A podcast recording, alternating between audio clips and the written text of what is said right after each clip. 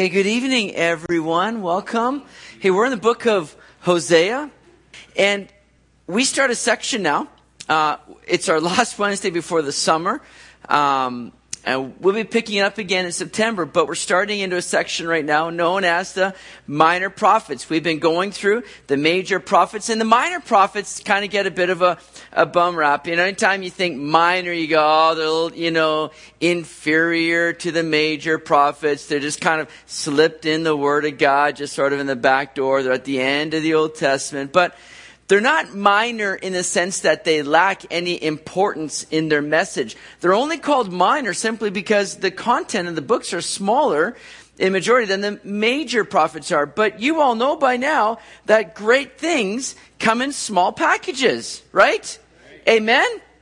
Can I get an amen here tonight, please? Thank you. All right. I'm sure you know very well by now. Great things come. So they're simply called minor prophets only because of the volume of the, the letters and the, the size of the books. But understand that these are every bit prophets as Isaiah and Jeremiah and Ezekiel were. These are men that were being used of God to proclaim the word of God in a very important time. Now, Hosea Oh, I was going to put up a slide here. I don't have the slide with me. Uh, I'll get it next time. Put up a little bit of slide that kind of correlates with the different prophets and the time period that they were ministering alongside the different kings. Um, I'll get that for a future time. But Hosea was ministering at a time. He had a very lengthy ministry, as we'll see even right in the first chapter there. You begin to get a breakdown as, as far as uh, the kings that he was ministering alongside, but Hosea is primarily ministering to the northern kingdom of Israel. A lot of the prophets that were at play that we've read through already, they're ministering during a time uh, to the southern kingdom, to this kingdom of Judah in, in, preparation, in a sense, for judgment that's coming at the hands of the Babylonians. More so at the hands of God that's using the Babylonians as that instrument of judgment. But Hosea here is writing in a period of time right now where he's ministering to the northern kingdom and he's, he's preparing them in a sense for judgment also that's coming at the hands now of not the Babylonians, but the Assyrians. So, Hosea is ministering during this time. Um, most likely, his ministry was taking place sometime around 755 BC up to 722 BC when the northern kingdom was, was taken to captivity by Assyria, 722 BC. Could have been his ministry, uh, even went a bit beyond that, but there's no mention of that captivity, just the mention of Assyria. Uh, coming, that sort of a thing. So here's Hosea's ministry began at the end of a time of great material and and military success going on in Israel, or the northern kingdom, under Jeroboam II. All right? And the people enjoyed economic prosperity, political stability, but it was a time that the nation had really fallen headstrong into apostasy. Though there was great, and, and we see that even sometimes uh, paralleling in our day, though there's great economic stability and, and, and just prosperity, um, man, there's a lot of apostasy that can easily begin to creep in, even in the midst of the comforts that we enjoy oftentimes is when apostasy can indeed creep in. So that's the background here for uh, Hosea's ministry, which really dominating the, the message that's going forth here. So prophesying sometime between 755 to 722 BC. Now, Hosea was more than just a prophet called to warn a nation of their sin and impending judgment. He was a prophet that was called to live that object lesson, to really, again, live out the word of God here in a way like probably no other has had to. Now we've seen in Jeremiah oftentimes having to, you know, play out this kind of illustrated sermon. Ezekiel had to do the same, but Hosea kind of had to take it up another notch. That's why Hosea is a very uh, unique guy and, and a very interesting read when you really understand what God was calling him to. It would be it, it would be difficult stuff just for God to kind of tap you on the shoulder and say, Hosea, I want you to be my mouthpiece and proclaim the word of God. That would be hard enough in a sense because he's doing so in a, in a period of time when most of the people are going to just reject him and want nothing to do with it. But Hosea was called to take it even further because here's what Hosea is called to do. He's called to marry a woman whose name was Gomer. That was pretty tough right there, right? But that's not the end of it, all right?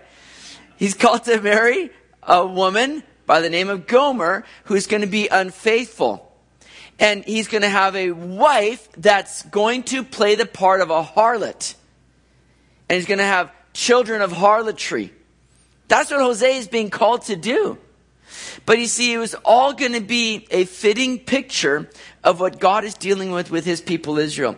Because God had called Israel to be that wife of God, but they had been unfaithful. They had played the part of the harlot. They had run after different gods and idols. And, and you see, God's heart was broken over that. So God is calling uh, Hosea into this kind of ministry of living this same thing out that God himself was experiencing. And that's pretty huge. You know, Paul writes this in Philippians 3, verse 10 that I may know him and the power of his resurrection and the fellowship of his sufferings being conformed to his death. Man, think about that. We always want to say, Lord, I, I want to experience the power of your resurrection. Rarely do we pray, and the fellowship of sufferings. And understand that we serve a Savior that suffered greatly for you and, and, and for me. But there's something profound that takes place in people's lives when they go through suffering together. There's a closeness and an intimacy that's born out of that that oftentimes can't come about through just other natural means. There's something that, that bonds people together, you see, when they go through hardship, tragedies, difficulties like this. So Hosea, understand, was given an opportunity to know God's heart on an even deeper level. Because the unfaithfulness that Hosea would experience is the same that God had already experienced with his people Israel. Hosea was called to marry a, a woman that'd be unfaithful and then to go after her after she'd committed adultery. And so too we see in the book of Hosea, God just continuing to reach out for Israel to come back to him. So the book of Hosea reveals some wonderful truths for us. First of all, the very name Hosea means salvation. All right? Hosea. Same where we get the word Yeshua, Joshua, Jesus. See, God desires to see us saved. That's really the, the heart of, of the book of Hosea the, the salvation that God has for us, that God desires all people to come to be in relationship with Him, to know Him, and to experience the salvation that He has for them. Even though we may mess up, God doesn't give up on us. But here's the thing He's a holy God who doesn't just tolerate or excuse, and He wants us to be holy and a pure bride unto Him. Secondly, the book of Hosea also reveals not just the salvation of God, but the great love of God. G. Campbell Morgan pointed out this. He said that behind the chastening, there's a God of love. The supreme thing in every one of the prophecies is that the God with whom these men were intimate was known by them to be a God of tender love, of infinite compassion, angry because he loves, dealing in wrath upon the basis of his love, and proceeding through judgment to the ultimate purpose of his heart. It's the heartbeat of God that throbs through these passages. It's the very love of God that I desire you all to see as we go through, though we're going to be looking at judgment and sin that needs to be dealt with. We see in the backdrop of all that the love of God that continues to pursue Israel, an unfaithful wife to God. So here's how we're going to break down the book of Hosea. First of all, in a general, broad way, we see it kind of broken down into two main sections an unfaithful wife in chapters 1 to 3 personally pictured, again, in that relationship between Hosea and Gomer. And then secondly, we see an unfaithful people, which is publicly proclaimed, chapters 4 to 14. But then if you want to break it down a little bit more even, we're going to see in those first three chapters Israel's unfaithfulness that's pictured. We'll see in chapters 4 to 7 Israel's sins proclaimed. Chapters 8 to 10 is Israel's judgment pronounced. And chapters 11 to 14 is Israel's restoration promise. That's how we're going to kind of break that down. So let's jump in and look at chapter 1, verse 1. We read there, it says, The word of the Lord that came to Hosea the son of Beeri in the days of Again, here's the kings that are mentioned now Uzziah, Jotham, Ahaz, and Hezekiah, kings of Judah. And in the days of Jeroboam, the son of Joash, who's the king of Israel.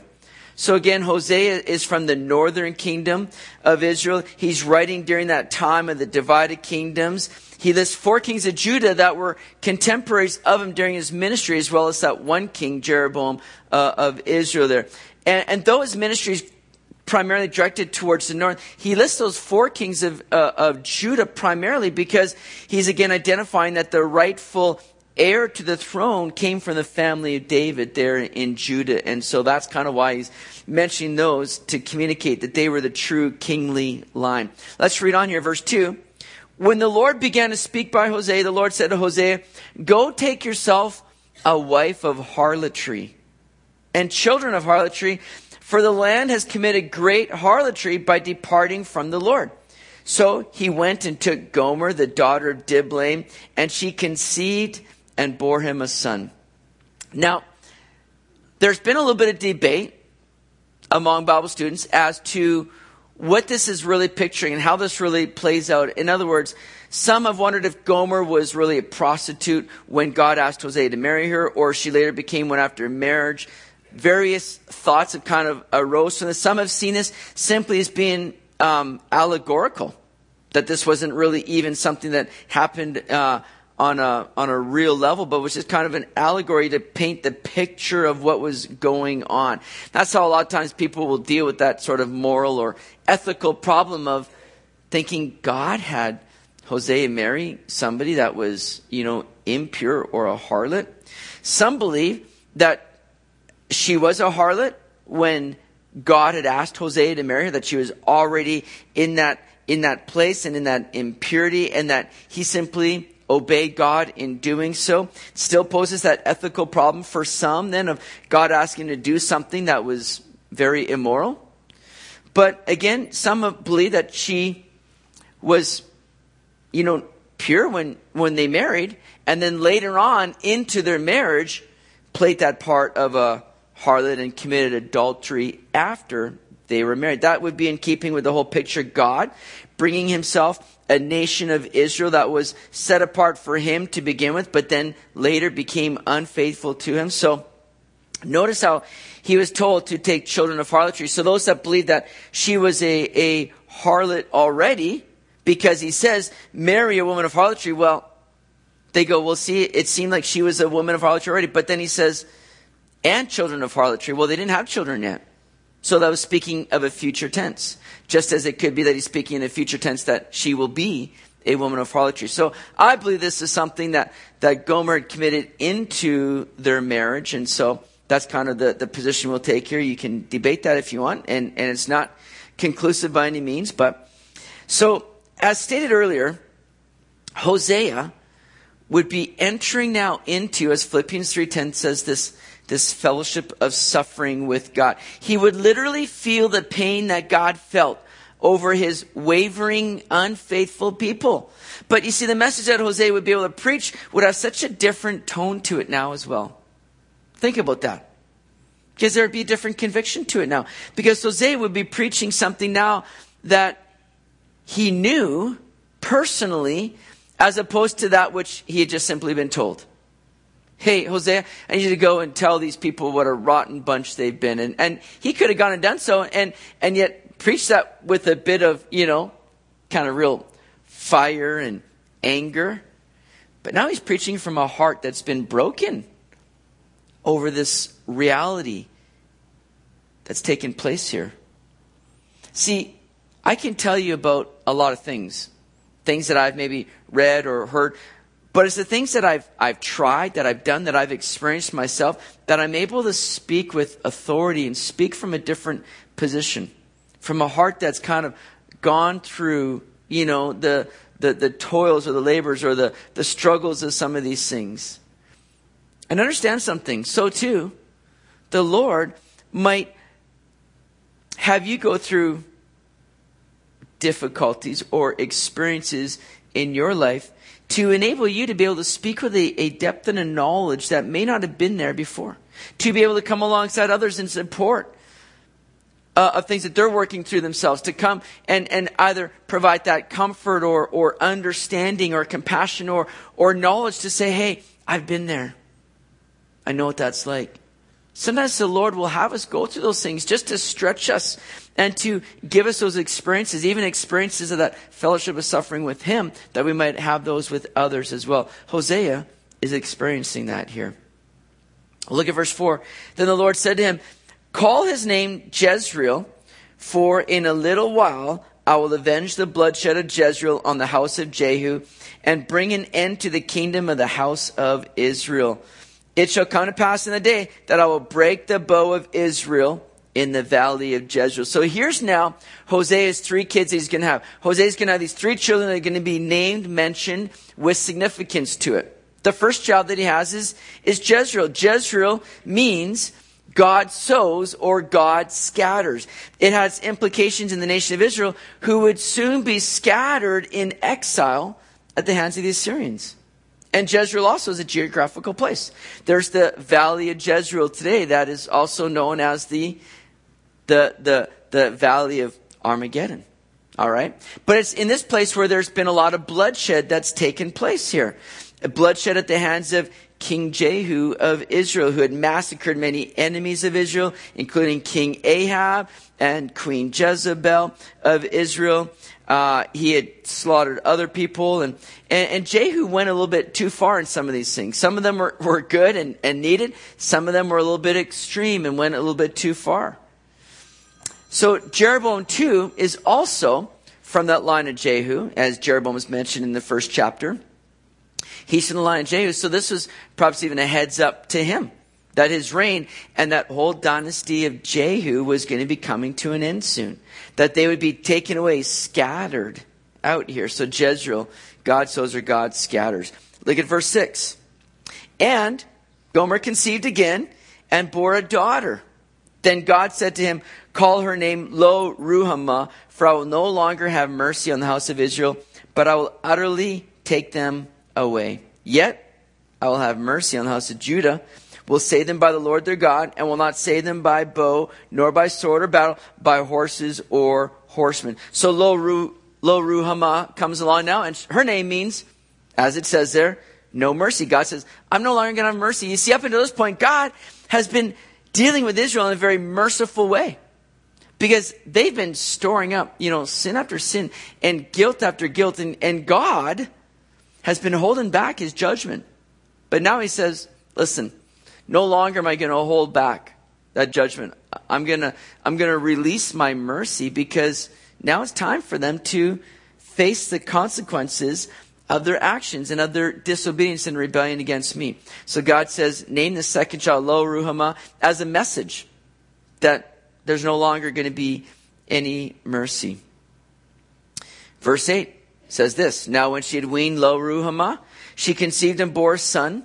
Then God said, Call his name Lo Ami, for you are not my people, and I will not be your God. So Lo Ami means not my people.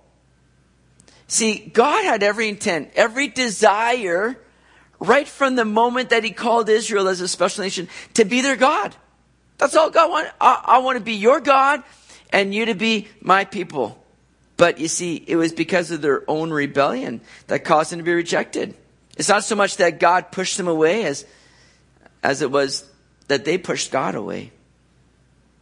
He could enforce his power and rule, no doubt. He could have said, listen, I'm going to just make you be my people and I'll be your God.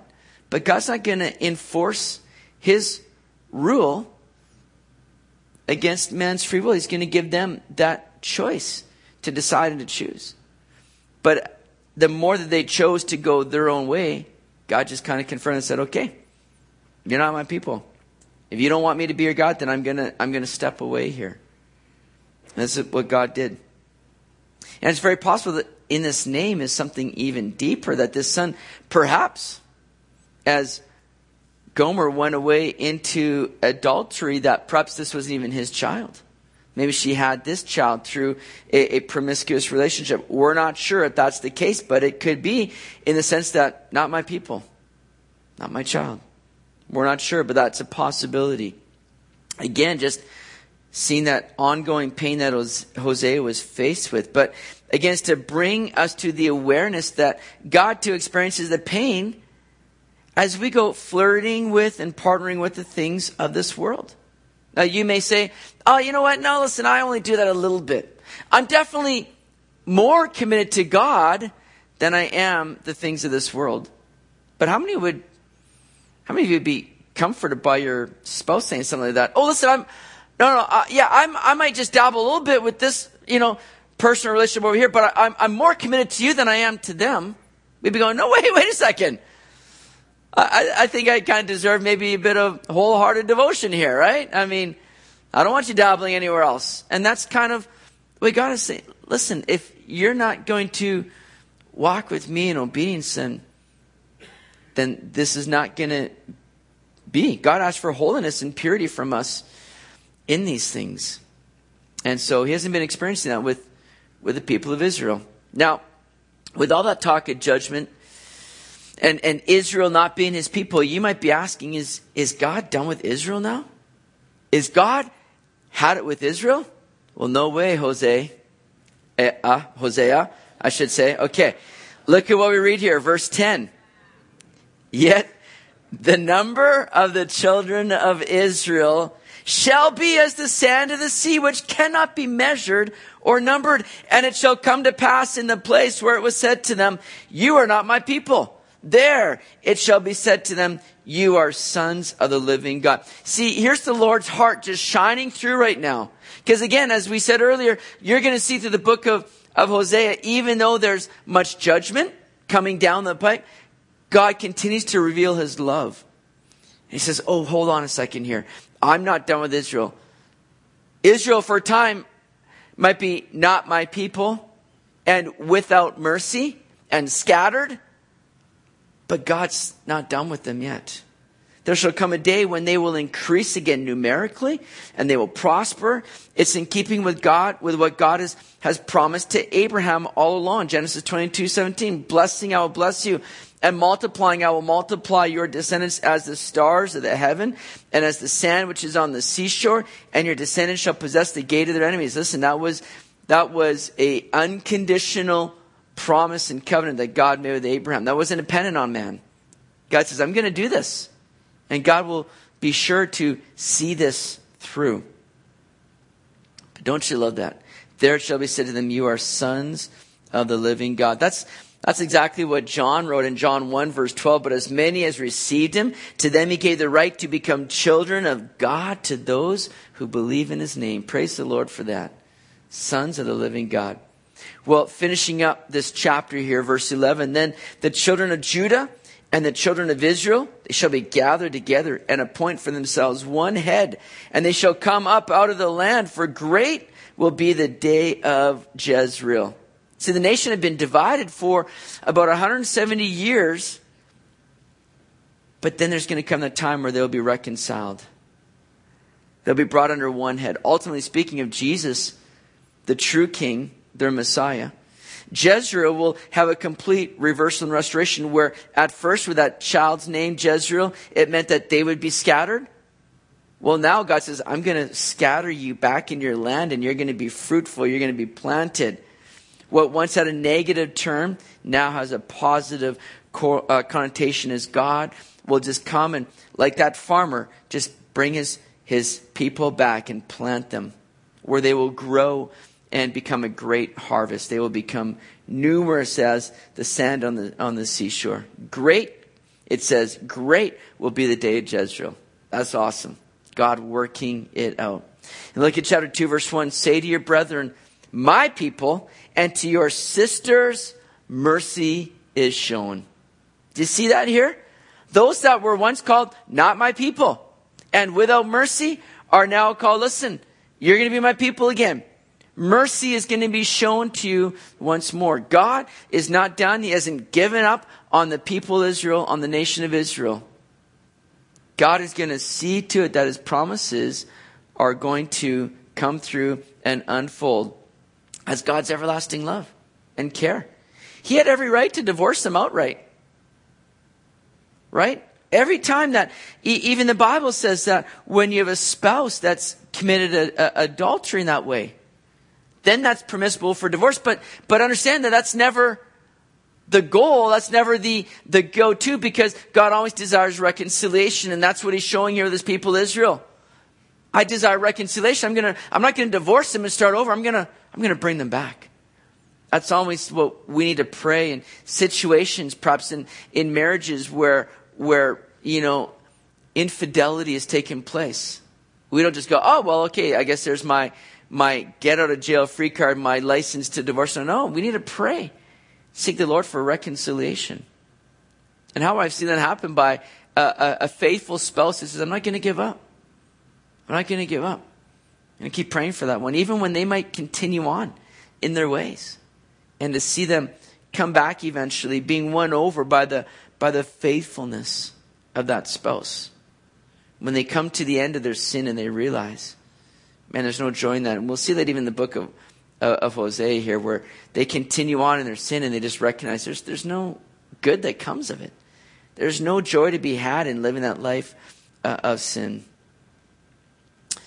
So here's Israel getting just secondary, third, fourth, hundred chances. Just and, and you might go, well, that's not fair. But I look at my own life and I go, oh my goodness, I'm so glad for second and third and thousand chances because I, I need every one of them. God doesn't give up on me. God continues to shower grace and mercy upon me, upon you, and I'm thankful for that. Look at chapter 2, verse 6. It says, Therefore, behold, I will hedge up your way with thorns and wall her in so that she cannot find her path. She will chase her lovers, but not overtake them. Yes, she will seek them, but not find them. Then, then she will say, I will go and return to my first husband, for then it was better for me than now, for she did not know that I gave her grain, new wine, and oil, and multiplied her silver and gold, which they prepared for Baal. So we get back now to kind of look at the sin that's unfolding, the situation at hand here with Gomer and, and Hosea. God says he's going to put a hedge around, around Gomer, ultimately speaking of Israel who's been unfaithful.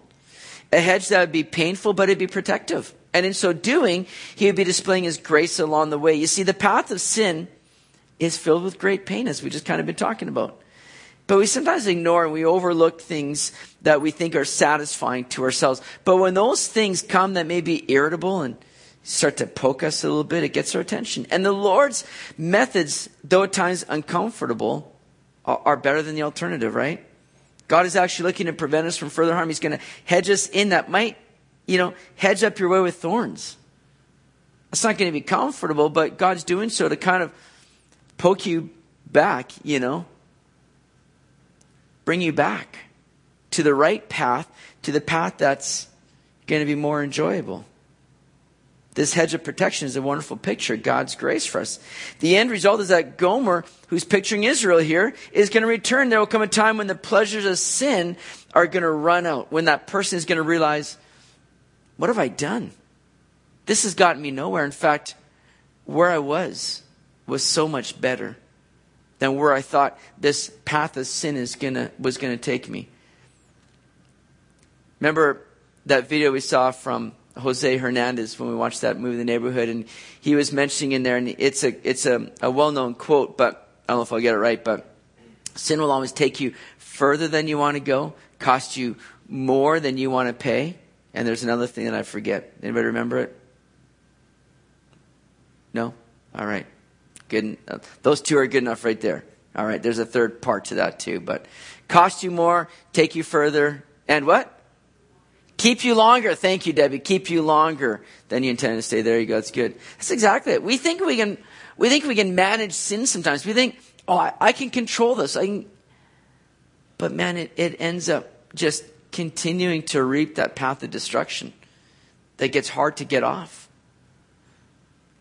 And, and, and Gomer's looking back saying, man, I, I'm going to return to my first husband. It was better for me than it is now.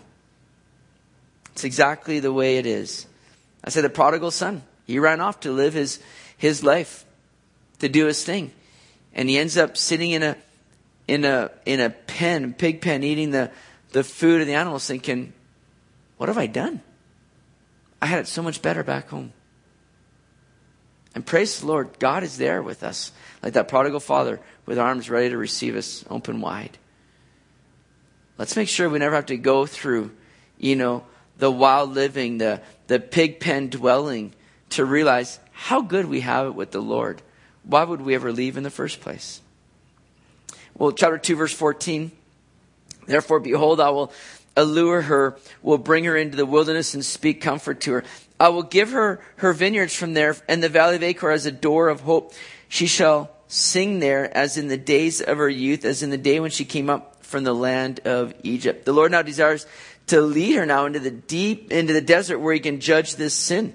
Notice how he does it. He, he doesn't do it harshly, but he speaks tenderly to her. I will speak comfort to her, he says in verse 14. He says in verse 19, I will betroth you to me forever. Yes, I will betroth you to me in righteousness and justice and loving kindness and mercy. I will betroth you to me in faithfulness and you shall know the Lord. So Lord now says, I'm gonna, I'm gonna betroth you. That word betroth literally means to, to woo a virgin. It's like that engagement period here. And an engagement in this day took place when the groom paid the price of the dowry for the engagement. How would the Lord secure that engagement? Well, he says it's in righteousness and judgment, verse 19. In love and compassion and faithfulness. That's what he would give as a payment.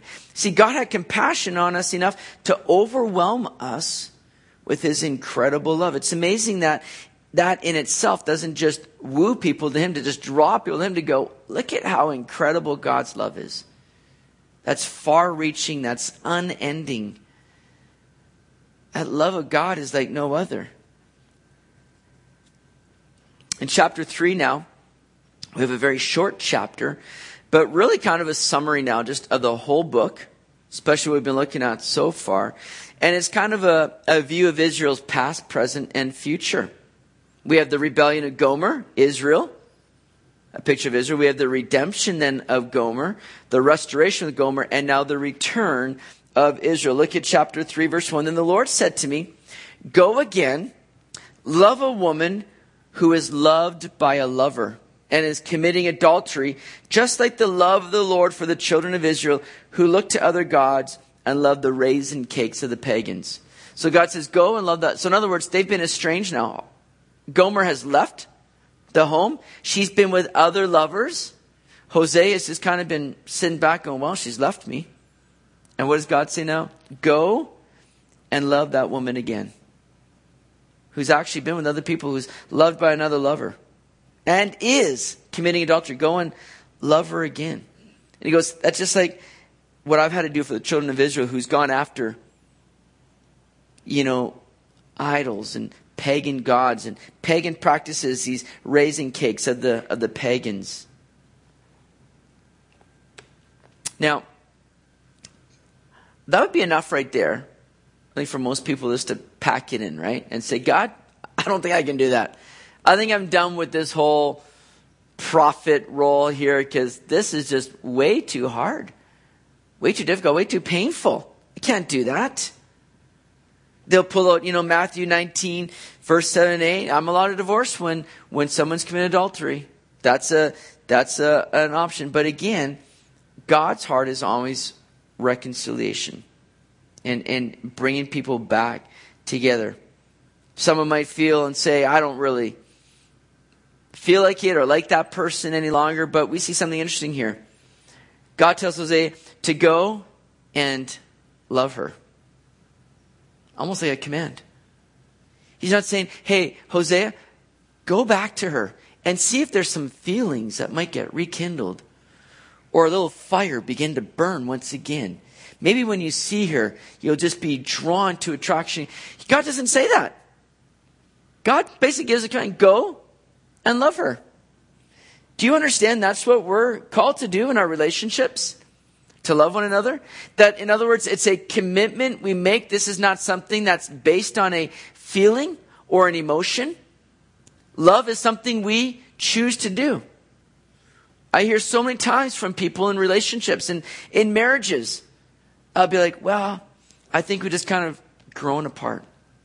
I think we just fallen out of love. You hear that from people. I mean, you've all heard that. It's crazy talk. It really is. Fallen out of love.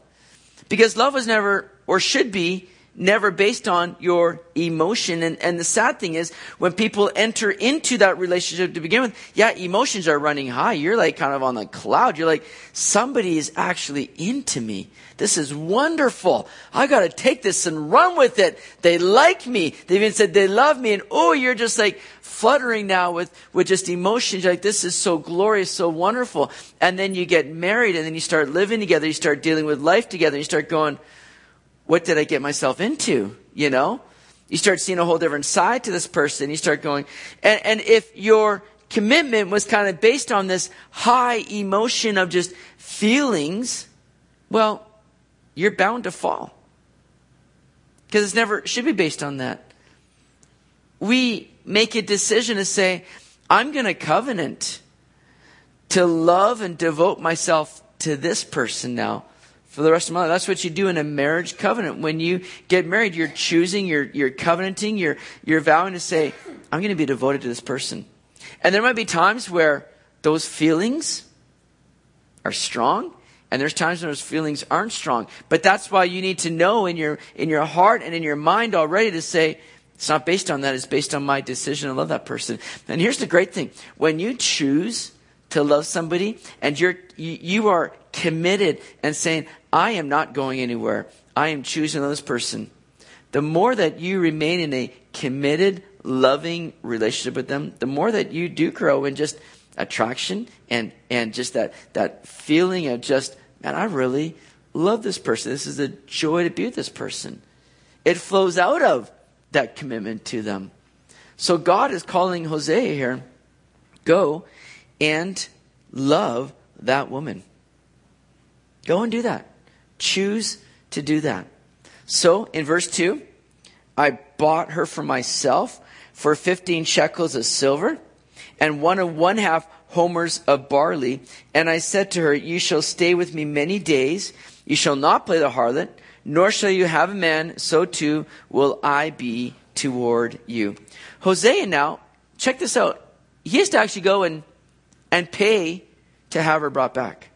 Because she's kind of been sold now into this, whether she has a, a man now that's kind of been trafficking her or whatever it is. He, she's been brought into bondage now. Slavery because of the sin. And, and Hosea has to go and purchase her back. But what it says is that he pays 15 shekels of silver and one and one half homers of barley. It's half the amount that it was typically for a slave. And that may be everything to do with the toll that sin takes on a person. This is half the price that was normally charged for a slave.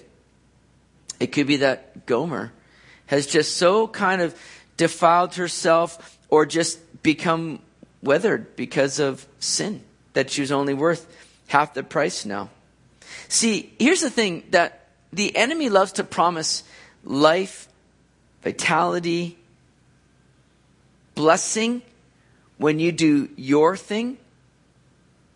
But in the end, all he's seeking to do is rob you and destroy you. Sin will cheat you out of all those things because sin has one path and it's death. Sin brings death. Proverbs 6 verse 32 says, Whoever commits adultery with a woman lacks understanding. He who does so destroys his own soul. And I believe that that can begin to take on a physical manifestation of that as well. But here we see Hosea redeeming Gomer, buying her back. in the same way, God created all of us. We're rightfully His to begin with, but we walked away because of sin. We put ourselves in a very difficult position. But guess what Jesus did? He came and he bought us back by redeeming us on the cross. 1 Peter 1 18, 19 says, Knowing that you were not redeemed with corruptible things like silver or gold from your aimless conduct received by tradition from your fathers, but with the precious blood of Christ as of a lamb without blemish and without spot.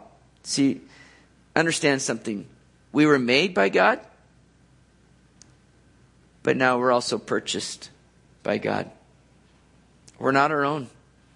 Now, what a blessing that is to know that we have a Savior, a good Master that loves us and cares for us, and how we need to commit our lives to Him and live for Him because we have been purchased with a great price. We are not our own, we are His through and through. Verse 3, let's finish up chapter 3 here. So I read verse already. Verse 4 For the children of Israel shall abide many days without king or prince, without sacrifice, or sacred pillar, without ephod or teraphim. Afterward, the children of Israel shall return and seek the Lord their God and David their king. They shall fear the Lord and his goodness in the latter days. So there you see here again how they're going to be returned. They're going to come back and they're going to seek their God and David their king in the latter days. So that's kind of the main section of Hosea. It's depicting Israel's character, her condition, the consequences, but they're not without hope because of the mercy and the love of God towards them, as we've been seeing. And now, as we get into chapter 4, the second section here, we're going to kind of fly through pretty quickly here. I'm going to point out a few verses, but we're going to be kind of centering around these charges that are being brought to Israel because of their sin. First charge is this spiritual apostasy. Look at chapter 4, verse 1. Hear the word of the Lord, you children of Israel. For the Lord brings a charge against the inhabitants of the land. There is no truth or mercy or knowledge of God in the land. So sadly, here's the reality. People, Israel, they had stopped living with any truth or desire to honor God and to live for God. They no longer even had a knowledge of God, it says. They just had completely forsaken him where God wasn't on their mind. He wasn't being worshiped from their, their hearts. It just, they lacked that knowledge of God. There's no truth or mercy or knowledge of God in the land. That's a, that's a very sad place to be in. To have no knowledge of God in the land means that they did what they wanted without any thought towards God any longer. And then it says in verse 6 My people are destroyed for lack of knowledge because you have rejected knowledge. I also reject you from being priest for me because you have forgotten the law of your God. I also will forget your children. So they no longer have knowledge of God, but now God says they're destroyed because of a lack of knowledge. They had no guidance or, or boundary any longer. They, they had forsaken the law of God, the word of God. They had just kind of followed their own inst- instinct rather than God's instructions. See, so often people think, you know what? I'm going to close this up. I'm going to put this aside because I don't want any restrictions. I want to do my own thing. I want to live life to the fullest. So I'm just going to put this away. But you see, truth doesn't restrict us from blessing and, and from living life. In fact, as we saw on Sunday, it's truth that sets us free. John chapter 8, verse 32, and you shall know the truth, and the truth shall make you free. It's when we know the truth and the reality about ourselves, our conditions, but what God has done for us through Jesus Christ, that we're set free, that we get to live the life as it was meant to be lived and to enjoy it to its fullest. We can't do so if we're closing up God's word and doing our own thing. But that's what Israel was doing here. And it says they're being destroyed because of a lack of knowledge. Another charge against Israel is that they didn't trust God. They had begun to form alliances with other nations. They had begun to put their trust in other things rather than in God. Look at chapter 5, verse 13. It says there, chapter 5, verse 13, when Ephraim saw sickness and Judah saw his wound, then Ephraim went to Assyria and sent to King Jareb. Yet he cannot cure you nor heal you of your wound. And then chapter 7, verse 8, read over there. Chapter 7, verse 8. Ephraim, and that's just another name for Israel, the northern kingdom, that was the largest of the tribes there. So Ephraim often becomes synonymous just with Israel as a whole, the northern kingdom. Ephraim has mixed himself among the peoples. Ephraim is a cake unturned. Aliens have devoured his strength, but he does not know it. Yes, gray hairs are here and there on him. He does not know it. He's just kind of become withered from toiling in this sin here and the things that they've been involved in. And the pride of Israel, verse 10, testifies to his face, but they do not return to the Lord their God, nor seek him for all this. Ephraim also is like a silly dove without sense. They call to Egypt, they go to Assyria. Wherever they go, I will spread my net on them. I will bring them down like birds of the air. I will chastise them according to what their congregation has heard. So, here's what we see going on. Israel has been mixing themselves. They've been, they've been kind of partnering with other things. And it says there at the end of verse 8, they're a cake unturned, right? You know what it's like when you're making pancakes and you just kind of leave it on one side. It gets a little bit hard and crispy on the one side, but the top side can stay a little bit doughy, a little bit mixed. And you serve up one of those things, man, nobody's going to want it. That's gross, right? You know, like, oh my goodness, what are you making me here? Are you trying to poison me? This is no good.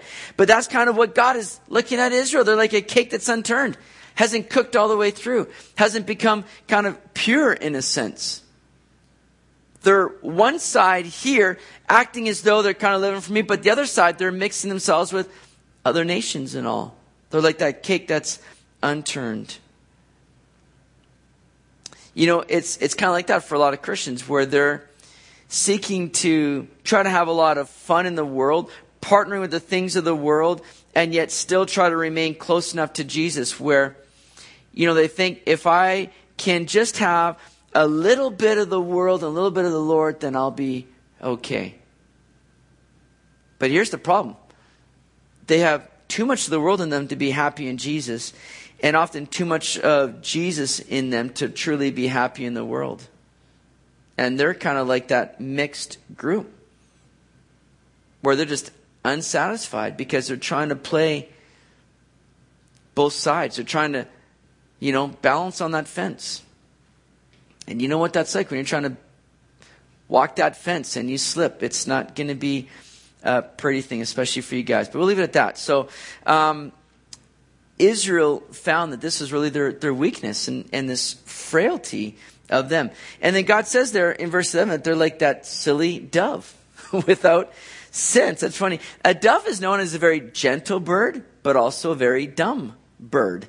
That sometimes you watch and you go, that just, they just are not making any sense to me here. I don't know why they do what they do. And that's kind of how Israel is being pictured here. And God says, you might, you might fly away to other nations seeking help, which doesn't make sense to me, but I'm going to ultimately just bring you down. You're not going to prosper in that. All along, God says, I will be your help. I'll be your strength. But they'd rejected him and not allowed him to do that and play that role for them, which would have been obviously so much more profitable. Look over to chapter 6. We're going to go back to chapter chapter 6. And here we see um, an interesting passage here. Verse 1, chapter 6. Come and let us return to the Lord. For he is torn, but he will heal us. He is stricken, but he will bind us up. After two days, he will revive us. On the third day, he will raise us up that we may live in his sight. Here we see again just that gracious invitation of the Lord. Come and let us return to the Lord. For he is torn, but he will heal us. He is stricken, but he will bind us up. There's that invitation of the Lord to come and receive that, that help and healing from him. And there's a very interesting picture forming here in verse 2. After two days, he will revive us. On the third day, he will raise us up. That's, familiar language for us, isn't it? That we may live in his sight. We see obviously the importance of the third day. In scripture, the third day often speaks of resurrection, of new life. The fulfillment of this is, of course, Jesus on the cross, buried, rose again on the third day.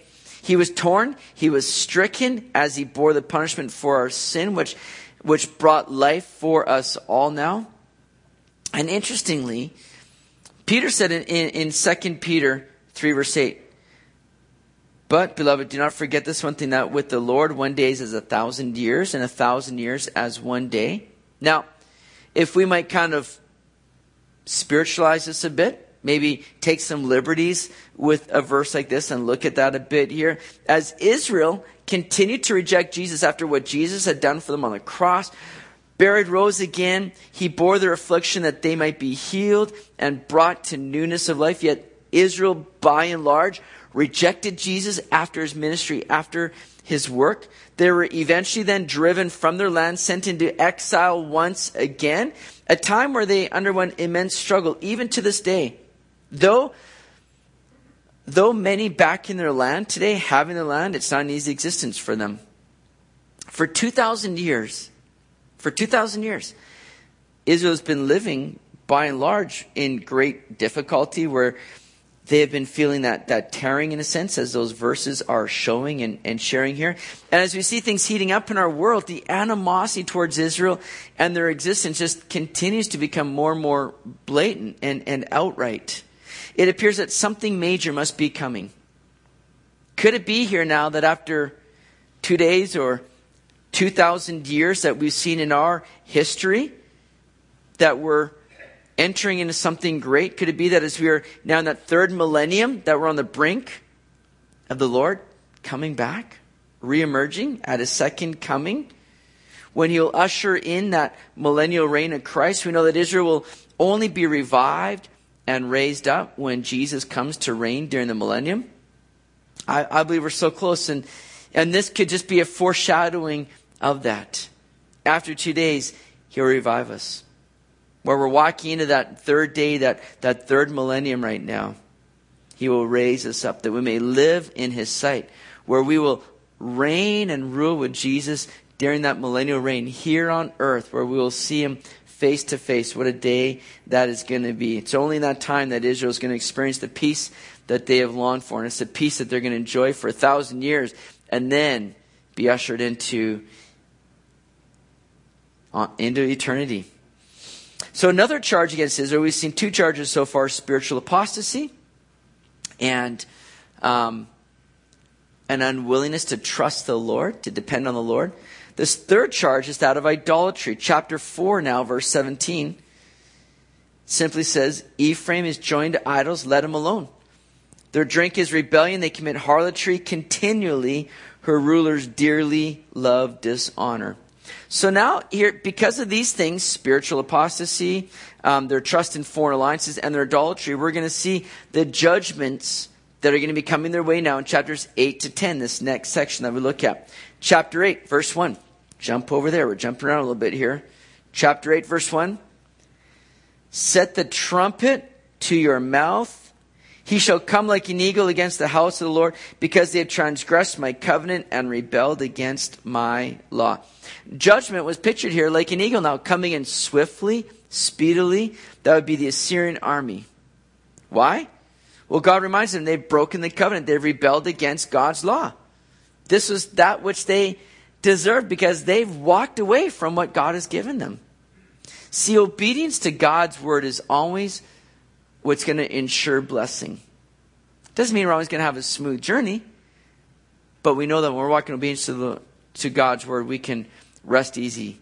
We can, we can be confident that we're in the Lord, we're with the Lord, and the Lord will see us through. Obedience to God's word ensures blessing. What a tragedy how we see today that God's word is being undermined, compromised, oftentimes just put aside as though it's not authoritative, and people are dismissing it. Even within the church, it's a sad thing. Go to chapter 9, verse 7. Chapter 9, verse 7. Again, just continue to look at this judgment that's unfolding here. The days of punishment have come. The days of recompense have come. Israel knows. The prophet is a fool. The spiritual man is insane because of the greatness of your iniquity and great enmity. And then verse 17 of chapter 9. Verse 17 says, My God will cast them away because they did not obey him, and they shall be wanderers among the nations. Chapter 10, verse 12. Sow for yourself righteousness, reap in mercy. Break up your fallow ground, for it is time to seek the Lord till he comes and rains righteousness on you. That's what God had been wanting them to do all along. Break up that fallow ground. Stop hardening your heart towards the things of God. How we need to take that to heart ourselves. How we need to look at and say, God, is there areas in my life, in my heart, that have become hard where your word is not able to be planted firmly and, and begin to grow and, and sprout fruit? Is there areas that I need to begin to cultivate that hard or fallow ground? It says in verse 13, you have plowed wickedness, you have reaped iniquity, you have eaten the fruit of lies because you trusted in your own way in the multitude of your mighty men. Therefore, tumult shall arise among your people, and all your fortresses shall be plundered as Shalman plundered Beth Arbel in the day of battle. A mother dashed in pieces upon her children. Thus it shall be done to you, O Bethel. Because of your great wickedness at dawn, the king of Israel shall be cut off utterly. So judgment is coming. And God shows it's not going to be pretty, guys. This is going to be harsh. It's going to be difficult. It's going to be hard. Remember, God has a love for them. He's desiring for them to come back, and He's given them opportunity to repent. But these are going to be the consequences for an unrepentant heart. Now, the last four chapters are, are really the best of all. Because from chapters 11 to 14, we deal with the mercy, the love, and the faithfulness of God. Here we see that last section now that restoration of Israel prophesied here. Chapter 11, verse 1, let's read that. When Israel was a child, I loved him. And out of Egypt, I called my son. As they called them, so they went from them. They sacrificed to the Baals and turned incense to carved images. I taught Ephraim to walk taking them by their arms, but they did not know that I healed them. I drew them with gentle cords, with bands of love, and I was to them as those who take the yoke from their neck. I stooped and fed them. God looks back on Israel when they were just kind of in that infant stage, like a loving father who's watching with excitement the first steps of his child. So too, God was guiding and providing for Israel. He was upholding them as they grew. But then think about the, the heartache of God right now as he sees these people that have forsaken all that. Think about you parents, the, the children that you've raised up and all the work that you went through. You know, all the sacrifice you put in, all the, the messes you had to clean up. Just changing diapers is enough right there, right? I mean, think about all that. And, and to think now, all the stuff that you put in out of just love to do that for your children. And then to, to think about having them just like disown you down the road to say, you know what? I'm done with you. I'm doing better on my own. I don't need you. I don't want you. I'm just, think about if they were to do that. I mean, my boys ever tried that, I would take them out back and have it out with them, right? They wouldn't get away with it. But I'm thankful they don't ever try that, guys. Don't ever let that. but no, I mean, it would be heartache. And that's kind of, think about all that. And God is just looking back on, and He's just communicating the love He has for them. And the love He's shown them when they were just at that infant stage and how He cared for them, how He desires to continue to, to care for them. And the problem was that they rejected God, they turned their back on that. And so God continues to show us here in chapter 11, verse 10 now. They shall walk after the Lord he will roar like a lion when he roars. Then his son shall come trembling from the west. They shall come trembling like a bird from Egypt, like a dove from the land of Assyria. And I will let them dwell in their houses, says the Lord. That's amazing right there. See, this looks ahead now to that future day when God will call them out of their dwelling, which has been by and large scattered around the globe, outside of their land for the most part. God says, I'm going to roar like a lion, and, and they're going to come back. They're going to come back, and I'm going to allow them to live in their houses again. I'm going to allow them to be back in their land. God's going to provide that for them. God's going to restore them here in those things and return them to their land. Chapter 14,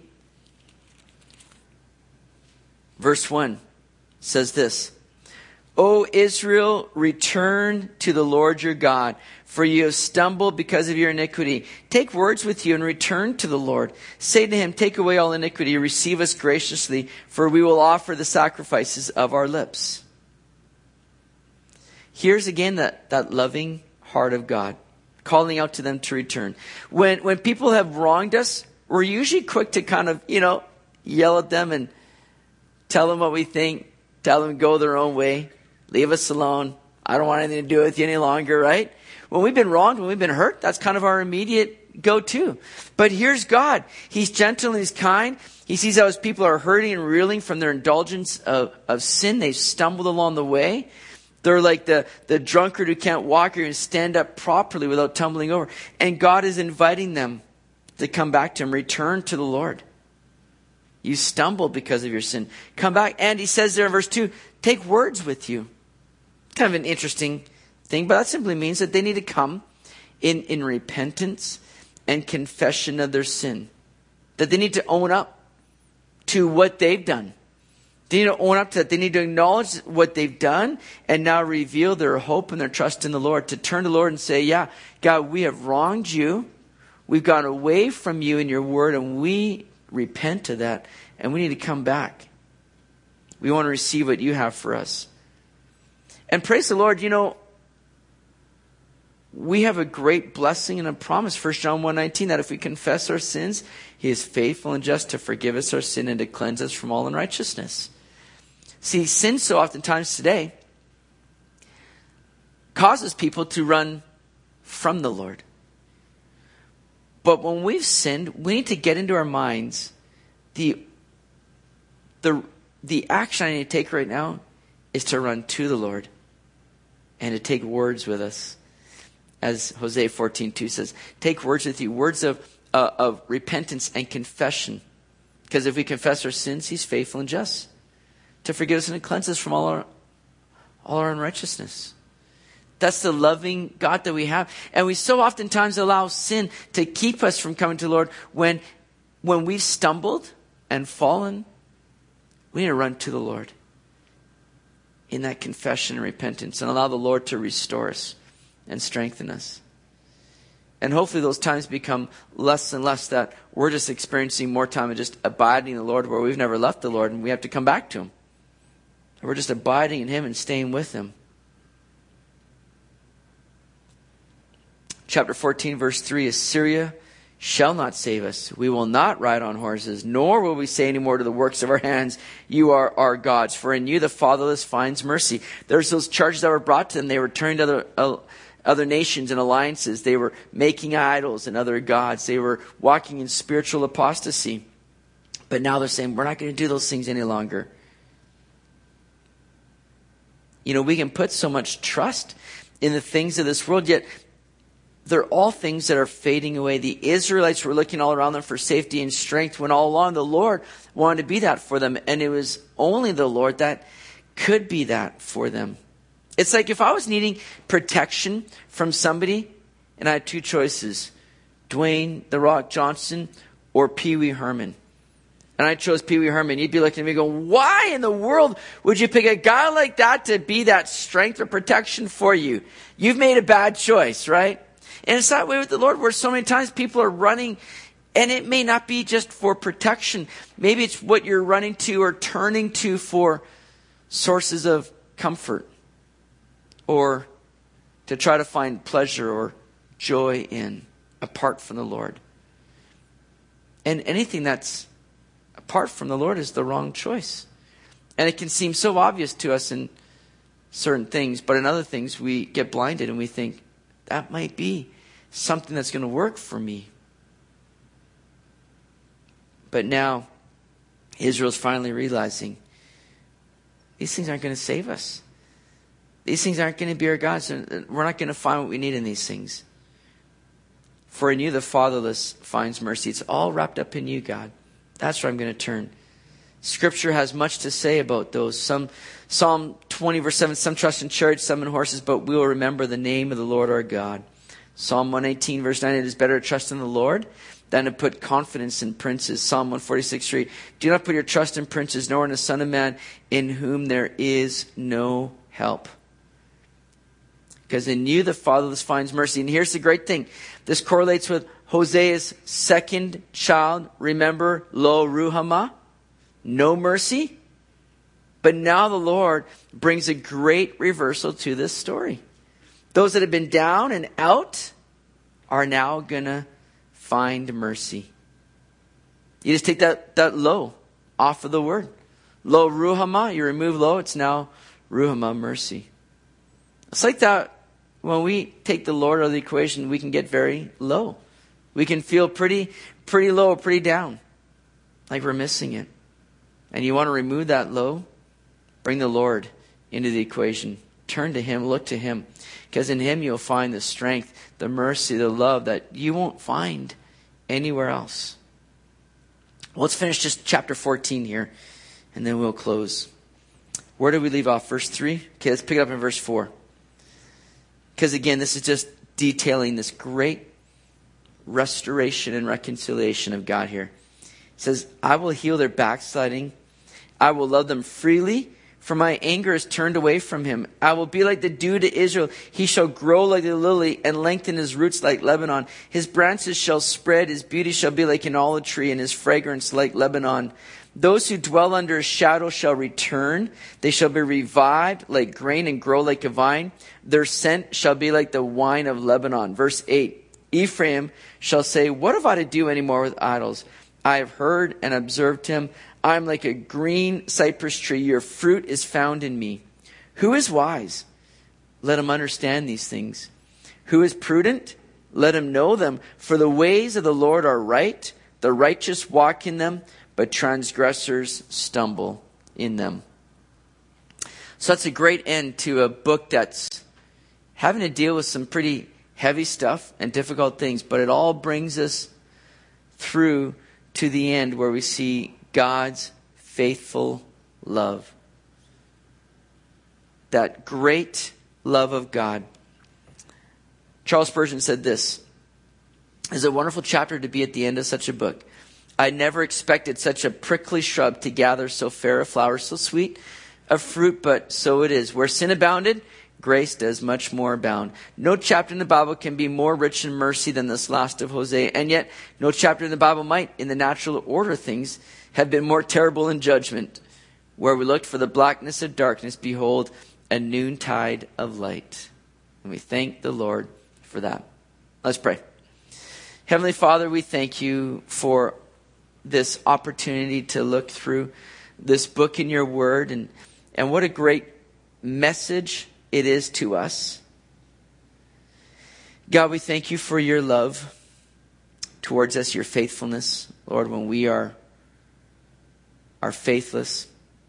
Lord, thank you for your, your grace when we don't deserve it, your mercy when we'd be lost without it. Lord, we thank you for all that you've done for us. And I pray that Lord, we would be those that are, are understanding how good we have it with you and that would, we would never turn aside. We never look for other sources to find what we can only find in you. Let us not play that part like Gomer did, being unfaithful like Israel did, and turning to other things. May we be quick to just stay in you and abide in you, Jesus, knowing that, Lord, we have it as have it so good in you that nothing else will ever compare. So may we hold on close to you. May we walk in purity and wholesome and in faithfulness to you, Lord. Lead us now and strengthen us, we pray in your name. Amen.